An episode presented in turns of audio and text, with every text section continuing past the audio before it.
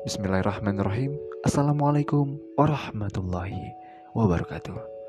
Kali ini kita akan berbicara tentang Abu Abdullah Muhammad ibnu Musa al-Khwarizmi yang hidup dari tujuh ratus tujuh puluh hingga delapan ratus empat puluh Masehi. Disebut dengan al-Khwarizmi, lahir di Khwarizmi, Uzbekistan.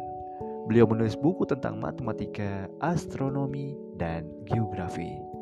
Dari namanya, orang membuat istilah algoritma yang berarti langkah-langkah penyelesaian masalah yang disusun secara logis dan sistematis. Dan saat ini, hingga hari ini, algoritma digunakan dalam sistem komputerisasi. Kemudian, Al-Khwarizmi juga merumuskan konsep aljabar yang digunakan pada pelajaran matematika. Istilah aljabar diambil dari bukunya yang terkenal, yakni Al-Jabr wa Al-Muqabalah. Ia mengembangkan tabel perincian trigonometri. Banyak dari kita tidak tahu konsep algoritma dan aljabar dari Al-Khwarizmi.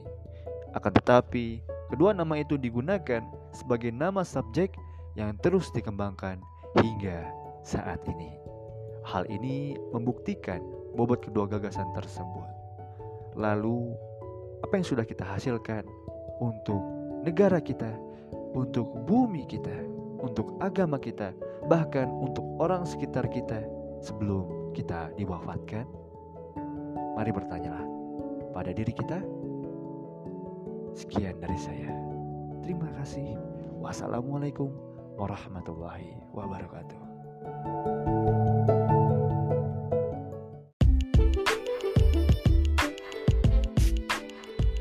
Bismillahirrahmanirrahim. Assalamualaikum warahmatullahi wabarakatuh.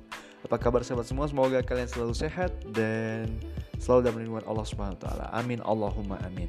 Kali ini, kali ini, hari ini, ya, saat ini mungkin kalian mendengar pagi hari atau mungkin pada malam hari, ya, saya akan menyampaikan tentang seorang tokoh Islam, seorang polimef. Ya. Polimef itu adalah orang yang mempelajari lebih dari satu bidang.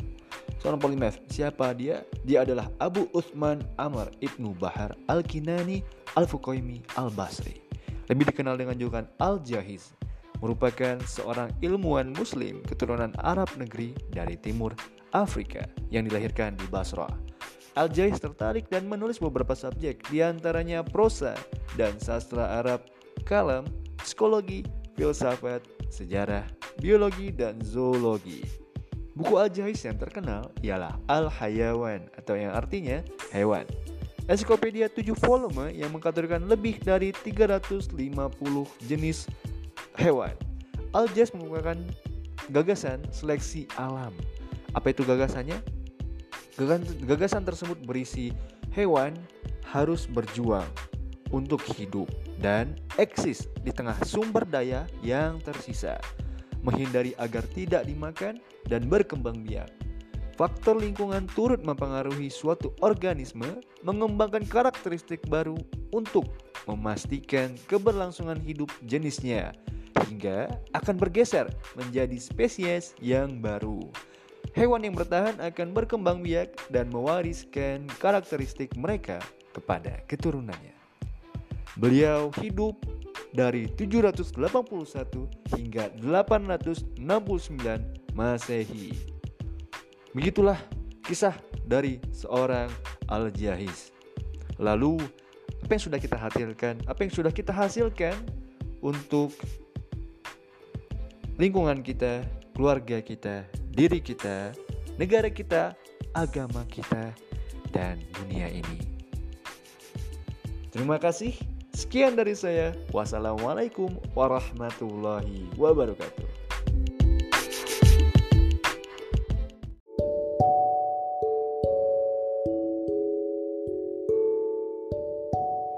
Bismillahirrahmanirrahim. Assalamualaikum warahmatullahi wabarakatuh. Alhamdulillah, kembali ke ruang dengar Anda yang saat ini, yang jam ini, dan menit dan detik ini Anda mendengarkan. Semoga kalian selalu sehat dan diberikan keberkahan umur dan setiap kegiatan kalian sehari-harinya, dan memudahkan kalian kelak masuk surganya Allah Ta'ala. Amin Allahumma amin. Alhamdulillah, kali ini kita akan membahas tentang kisah seseorang. Seseorang yang memberikan sumbangsih pemikiran dan ilmu pengetahuannya dan menorehkannya dalam kitab-kitab yang beliau buat. Siapakah dia? Dia adalah Abu Ali Al-Husain Ibnu Abdillah Ibnu Al-Hasan Ibnu Ali Ibnu Sina. Dipanggil dengan nama Ibnu Sina. Lahir pada bulan Safar tahun tiga ratus tujuh puluh Hijriah atau dua puluh dua Agustus sembilan ratus delapan puluh Masehi di Afsona, Peskunski, sebuah desa dekat Bukhoro yang saat ini dikenal dengan Uzbekistan. Ibu kota Samania, sebuah dinasti Persia di Sentral Asia dan Greater Khorasan. Dan meninggal bulan Juni seribu tiga puluh tujuh Masehi atau empat ratus dua puluh delapan Hijriah di Hamadan, salah satu dari tiga puluh provinsi yang terletak di bagian negara Iran, beribu kota Hamadan. Dengan luas wilayah sembilan belas ribu tiga ratus enam puluh delapan kilometer kuadrat dan jumlah penduduk satu juta tujuh ratus lima puluh delapan ribu dua ratus enam puluh delapan jiwa pada tahun dua ribu sebelas. Diasuh oleh sebuah keluarga elit. Ibunya bernama Saterah yang berasal dari Bukhoro dan ayahnya, Abdullah, adalah seorang Ismaili yang dihormati, sarjana dari Balkh, sebuah kota penting di Kekaisaran Samanid. Sekarang dikenal dengan Provinsi Balkh, Afghanistan. Ayahnya bekerja di pemerintahan Samanid di desa Kharmasain, kekuatan regional Sunni. Di dunia barat beliau dikenal dengan sebutan Avicenna atau Avicenna, dijuluki dengan bapak kedokteran dunia dan raja obat. Dan dalam bidang filsafat ia dapat gelar Asikh Ar-Rois atau guru para raja. Beliau mendalami ilmu filsafat, ilmu kalam, sains, sastra, dan kedokteran. Sebagai penulis yang produktif yang sebagian besar karyanya adalah tentang filosofi dan kedokteran, dalam bidang filsafat ia memiliki pemikiran keagamaan yang mendalam dan itu mempengaruhi pandangan filsafatnya. Pada usia kurang lebih enam belas tahun, Ibnu Sina banyak belajar tentang logika dasar kedokteran. Kejeniusannya membuat ia cepat menguasai ilmu, bahkan ia mahir dalam bidang kedokteran dan hal tersebut terlihat ketika Raja Bukhara Nuh bin Mansur jatuh sakit. Sang raja menjadikan Ibnu Sina sebagai dokter pribadi untuk membantu proses penyembuhannya. Berkat kemampuannya menyembuhkan Raja Bukhara, Ibnu Sina mendapatkan akses untuk menggunakan perpustakaan istana Samanid sebagai hadiah. Kemudian pada usia delapan belas tahun, Ibnu Sina telah berhasil menyelesaikan semua bidang ilmu yang ditekuninya.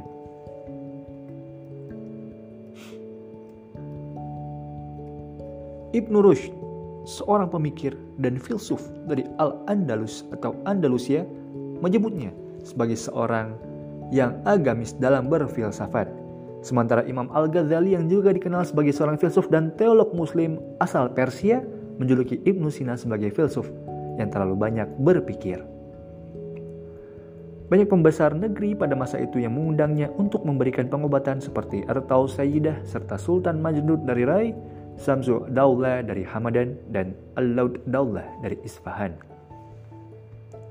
Ibnu Sina juga memberikan andil dan pemikirannya pada ilmu pengetahuannya selain kedokteran, yakni ilmu astronomi yang sebagian pemikirannya dituangkan dalam kitabnya Al-Shifa, dalam bahasa Latin Sufficientia, yang berarti kitab penyembuhan. Beliau juga membuat rumusan tentang pembentukan gunung-gunung, barang-barang tambang, analis sis fenomena atmosfer seperti angin, awan, dan pelangi, di mana orang pada zamannya belum mampu menambahkan sesuatu ke dalam bidang penelitian mereka. Seperti pendahulunya Al-Farabi tahun delapan ratus tujuh puluh dan hingga sembilan ratus lima puluh Masehi yang beliau hidup, di mana seorang ilmuwan dan filsuf Islam berasal dari Farab, Kazakhstan, Ibnu Sina mengakui bahwa alam diciptakan secara emanis, yang artinya memancar dari Tuhan. Tuhan menciptakan alam dalam arti memancarkannya. Ia juga mengemukakan pemikiran filsafat tentang jiwa atau an-nafs dan kenabian, di mana ia berpendapat bahwa nabi adalah manusia terunggul dan pilihan Tuhan. Filsuf hanya mendapat ilham, sedangkan nabi menerima wahyu. Maka ajaran nabi harus menjadi pedoman hidup manusia. Menghasilkan empat ratus lima puluh buku pada beberapa pokok bahasan yang sebagian besarnya tentang filosofi dan kedokteran. Karyanya yang sangat terkenal adalah Al-Qanun Fi Atib atau The Canon of Medicine. Canon dalam bahasa Inggris berasal dari kata kanon dalam bahasa Latin dan konun dalam bahasa Arab yang berarti tolak ukur atau standar. Adalah sebuah ensiklopedia kedokteran dalam lima buku yang disusun dan selesai pada tahun seribu dua puluh lima Masehi yang menyajikan gambaran kontemporer pengetahuan medis dari dunia Islam abad pertengahan yang telah dipengaruhi oleh tradisi-tradisi sebelumnya termasuk pengobatan Yunani, Romawi, terutama Galen, pengobatan Persia, pengobatan India yang merupakan rujukan di bidang kedokteran selama berabad-abad dan menjadi standar untuk kedokteran di Eropa dan dunia Islam hingga abad kedelapan belas di Eropa. Dan kitab terkenal selanjutnya adalah kitab Al-Shifa atau Al-Shifa yang dalam bahasa Latin yakni sufficientia yang disebut juga dengan pengobatan yang bermakna mengobati atau menyembuhkan kedunguan jiwa. Sebuah ensiklopedia ilmiah dan filosofis yang tidak berkaitan sama sekali dengan ilmu kedokteran yang selesai pada tahun seribu dua puluh Masehi dan menerbitkannya pada tahun seribu dua puluh tujuh Masehi. Terbagi atas empat bagian, logika, ilmu alam, matematika yang berisi sebuah kuadrivium yang diajarkan di universitas pada abad pertengahan setelah trivium yang terdiri dari aritmatika, geometri, astronomi, dan musik. Kemudian ada metafisika. Kitab ini dipengaruhi oleh para filsuf Yunani kuno seperti Aristoteles, pada pemikir Helenistik seperti Claudius Ptolemaeus, pada ilmuwan dan filsuf Persia dan Muslim sebelumnya seperti Al-Kindi atau Al-Hindus yang diketahui sebagai filsuf pertama yang lahir dari kalangan Islam, Al-Farabi dan Abu Rayhan Al-Biruni yang merupakan seorang matematikawan, astronom, fisikawan, filsuf, ahli geografi, ahli farmasi dan guru dari Persia. Beberapa penelitian yang beliau temukan diantaranya teori penularan T B C, zat kimia etanol serta pencetus aromaterapi.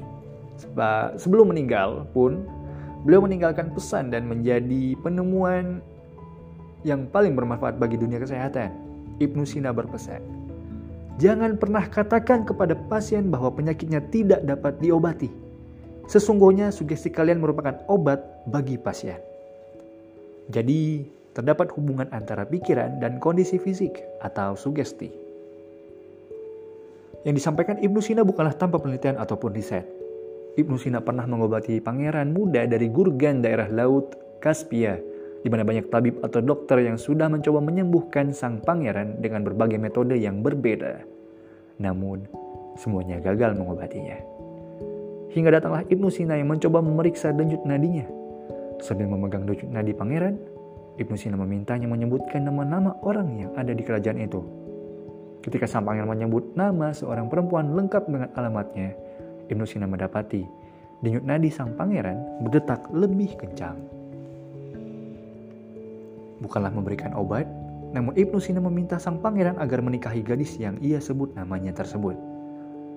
Dan benarlah, setelah itu sang pangeran sembuh karena jiwanya jauh lebih bahagia. Dengan menyimpulkan bahwa membuat hati pangeran bahagia dan jiwanya lebih tenang akan membuatnya sembuh dari yang sedang dialami pangeran tersebut. Kemudian ketika terjadi pandemi, suatu waktu Ibnu Sina dan murid-muridnya pergi menemui seorang ulama, yakni Abu Rayhan Al-Biruni. Ini adalah pertemuan pertama kalinya di antara mereka berdua. Al-Biruni menyambut Ibnu Sina dengan kedua tangan terbuka untuk memeluknya. Namun, Ibnu Sina mundur dan menolak menyentuhnya. Ia meminta disediakan pakaian baru untuknya dan orang-orang di sekitarnya, dan juga meminta semangkuk larutan cuka untuk mencuci muka dan tangan mereka.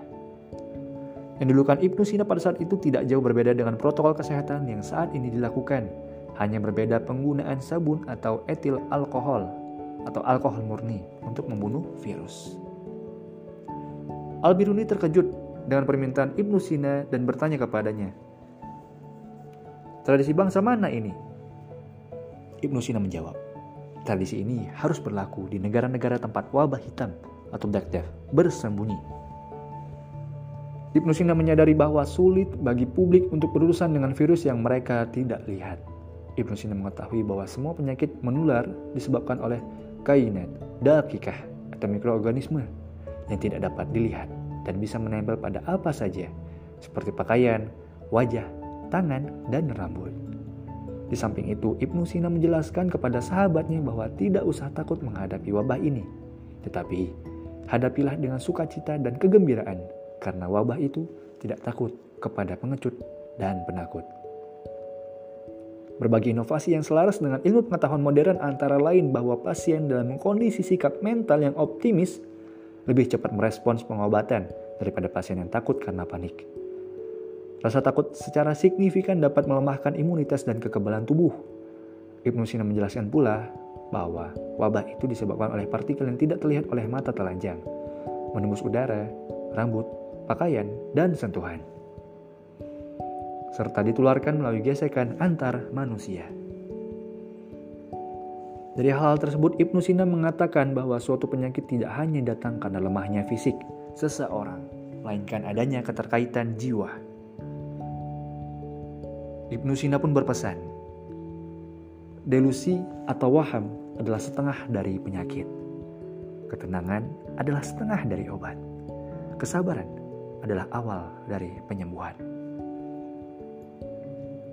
Maka, betapa bermanfaatnya apa yang beliau sampaikan dan dialami oleh kita saat ini. Kita nikmati dan kita resapi untuk kebutuhan kita di dunia ini. Sahabat, apa yang sudah kita lakukan? Yang bermanfaat, yang memberikan manfaat lebih pada agama, bangsa, dan negara kita serta bumi kita ini. Semoga kita dijadikan manusia yang bermanfaat. Terima kasih semuanya. Sehat selalu. Semoga Allah selalu berkahi umur kita dan setiap kegiatan kita, setiap aktivitas kita. Terima kasih. Sekian dari saya. Wassalamualaikum warahmatullahi wabarakatuh.